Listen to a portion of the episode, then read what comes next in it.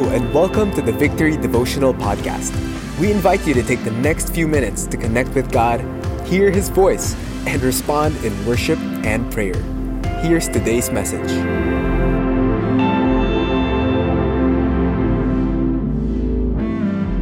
Thank you so much, Lord, for um, being faithful to us this uh, many years and throughout all the seasons, Lord God, of our lives. We just praise you for your faithfulness. And we thank you, Lord God, for you are a good God and your love endures forever. In Jesus' name, amen. So now moving on, um, we are going to study Psalm 121 together.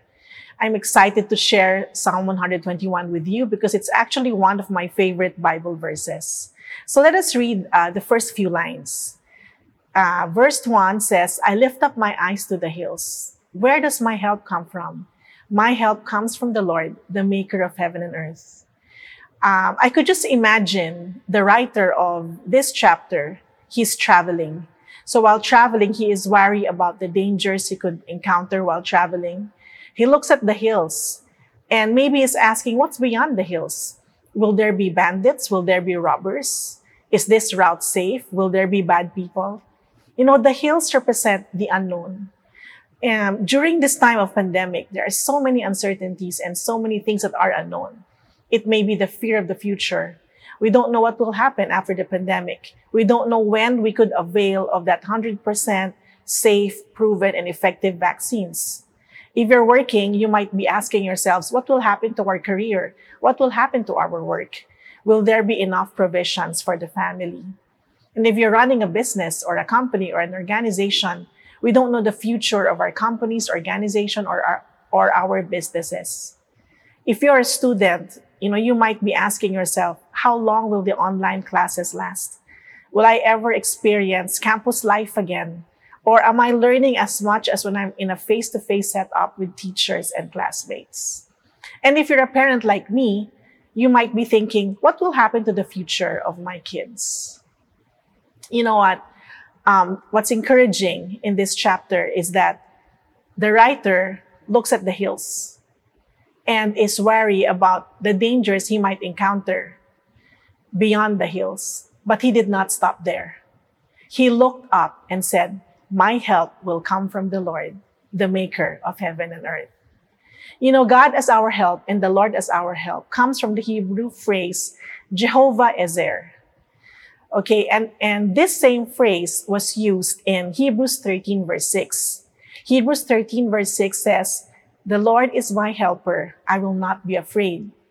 If you could see here, the verb is was added to the translation, which means that God is a God who acts. He is not just a God who says, I'm sorry this thing happened to you, or I feel bad for you. He's not just a God who sympathizes or empathizes with us, but He is a God who acts upon our needs. He is a God who acts to protect us, to keep us protected. He is a God who keeps us safe. He is a God who keeps us at peace. He is a God who will deliver us and who will help us. You know, um, the beautiful thing about our walk with the Lord is that the longer we walk with Him, the lo- um, there, will, there, there will be new things we will discover about God. Okay, and uh, just like you know with a friend, the longer you know a friend, the longer you will discover new things, maybe good or bad things about a friend. I remember when I was 15 years old when I became a Christian, and the Lord was introduced to me as my Savior. He saved me from my sins and from the consequences of my sins. I also was introduced uh, during the time, the Lord also was introduced to me as my Lord and as my King, which means that I had to step down as the Queen and the Lord of my life.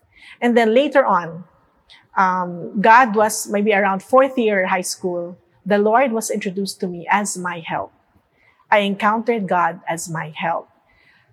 Uh, one unforgettable experience I had was I entered into this um, inter-school competition and days before that competition, I was just so nervous. I didn't know how to calm my nerves. And so I prayed and I remember kneeling down and I told God, Lord, help me. I, I ask you that you would make me confident, you would make me courageous. I didn't want to embarrass myself on stage, please help me. And so I slept. But you know what? The day after, when I woke up, true enough, all the nerves were gone. And um, the only feeling I had at the time was I had so much joy and thrill and excitement to be part of that competition. Truly, God became my help. And that's my prayer for everyone that this truth, this great truth, that God is our help, you know, would be so real to us that we will hold fast to this truth and it will become a lifestyle. Calling to God for help would become a lifestyle for everyone.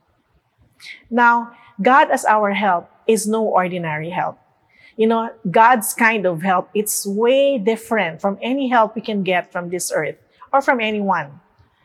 Um, let me read to you the following verses in Psalm 121. It says there, He will not let your foot be moved. He who keeps you will not slumber.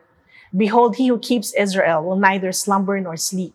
The Lord is your keeper. The Lord is your shade on your right hand. The sun shall not strike you by day, nor the moon by night. The Lord will keep you from all evil. He will keep your life. The Lord will keep your going out and your coming in from this time forth and forevermore. So why is God's help different from any other help we could get from anyone or from anything here on earth? First, if you could just uh, review those verses. First, God as our help is not limited by impossibilities. Every impossibility can be a possibility in God. All impossibilities can be possibilities in God. God does miracles, signs, and wonders. He is the creator of the universe. He is our source. We get divine and supernatural and extraordinary help from Him. He is omnipotent, which means He is all powerful. He is omniscient. It means He knows everything about you and about me in and out, your uh, feelings, struggles, dreams, and joys, your past, your future, your current situation. He knows all about you. He has, unlim- he has an infinite knowledge about any subject here on earth. He is also omnipresent, which means that um, when we call upon him, he will he he will not say, "Oh, I'll be late for 10 minutes or I'll be there after a few hours because it's traffic." No, because he is omnipresent. He is not bound by space. It's just one prayer and one call away. Second, God's help is unique and it's different because God as our help is not limited by physical restraints, okay, or by physical constrictions.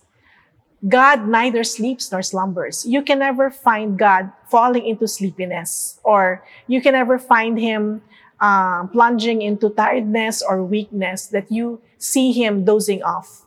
No, because God is a, God is a strong God. We can rely on His strength, and He and therefore we can rely on His presence to watch over us, to care for us, and to attend to us 24 7.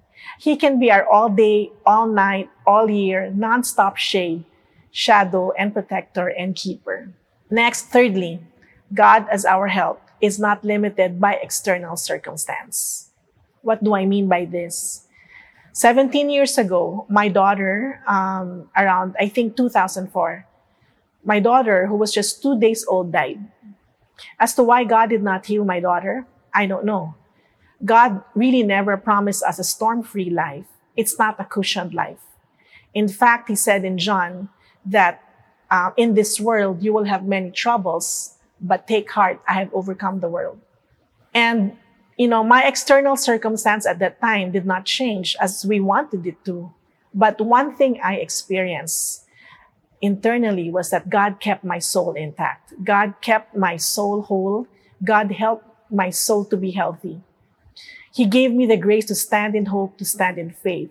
When he said in, in Psalm 121, uh, the verse, the, the line that I read a while ago, that he will not let your foot be moved, that meant that he will enable you to stand. Stand in faith, stand in confidence, stand in, in his grace, and he will strengthen us. And during the time, um, I had to fight fear. I had to fight the fear of losing someone or losing a loved one. But God was the keeper of my soul. He preserved my soul from anger. He helped me fight fear. He helped me to overcome fear. He helped, uh, he preserved my soul from doubts and negativity. And what's encouraging about Psalm 121 is that the phrase, the Lord will keep us or the Lord will keep you were mentioned six times. Surely God is emphasizing something here. He said he will keep you. He will preserve you. That amidst problems and struggles and fears and anxieties, the Lord will keep us from being crushed. He will keep us in his love. The Lord will not forsake us. So 2004, my daughter died. But two years after, God gave me a wonderful son, and he is now 14 years old. So he is the keeper of our soul, and he will preserve our soul. What's inspiring in the Bible is that the Bible is full of stories of men and women who asked God for help, and God came through and responded to their request. Apostle Peter, when he was about to drown, cried for help. He said, Lord, help me. Lord, save me. And what did God do? Jesus took his hand and saved him. The Canaanite woman begged God to help her with her daughter's healing, and God healed her daughter instantly because of her faith. A mother ran for help for her daughter's deliverance from demon possession. And what did God do? God delivered her and healed her and set her free. Hannah, the mother of prophet Samuel, there was a time she was barren and she had to ask God every day to give her a child. She was asking God for help. And so God responded to that cry for help. King Asa cried to the Lord for his God when the Ethiopian army was about to invade them. King Asa was so intimidated, he was terrorized by fear. But King Asa said, O Lord, there is none like you to help between the mighty and the weak. Help us, O Lord our God, for we rely on you. Now, three powerful words we can utter, three powerful words we can use always. Lord, help me. I know there is a famous saying that we always use, uh, and that saying goes like this God helps those who help themselves. Or sa Tagalog, sinasabi natin na nasa Diyos ang awa, nasa tao ang gawa. But you know what I realize? our initial response to problems that come our way speaks volume really of who we trust and what we depend on. I hope our initial response is to trust God because more often than not, when problems arise, what we do is we figure things out first or we ask help from other people. And these things are not wrong. It's okay to ask for help and it's okay to plan and to analyze things. But our initial response tells so much about who we trust. And I hope that our initial response all the time would be, Lord, help me. So calling for, ano, asking God for help does not connote weakness. It is not even an excuse for laziness because when we ask for help, He gives us more grace to be faithful, to be diligent, and to be fruitful. Asking God for help is not a sign of weakness, but it is an expression of our trust in a God who helps. Why don't we worship God again before we end? Oh, come, let us adore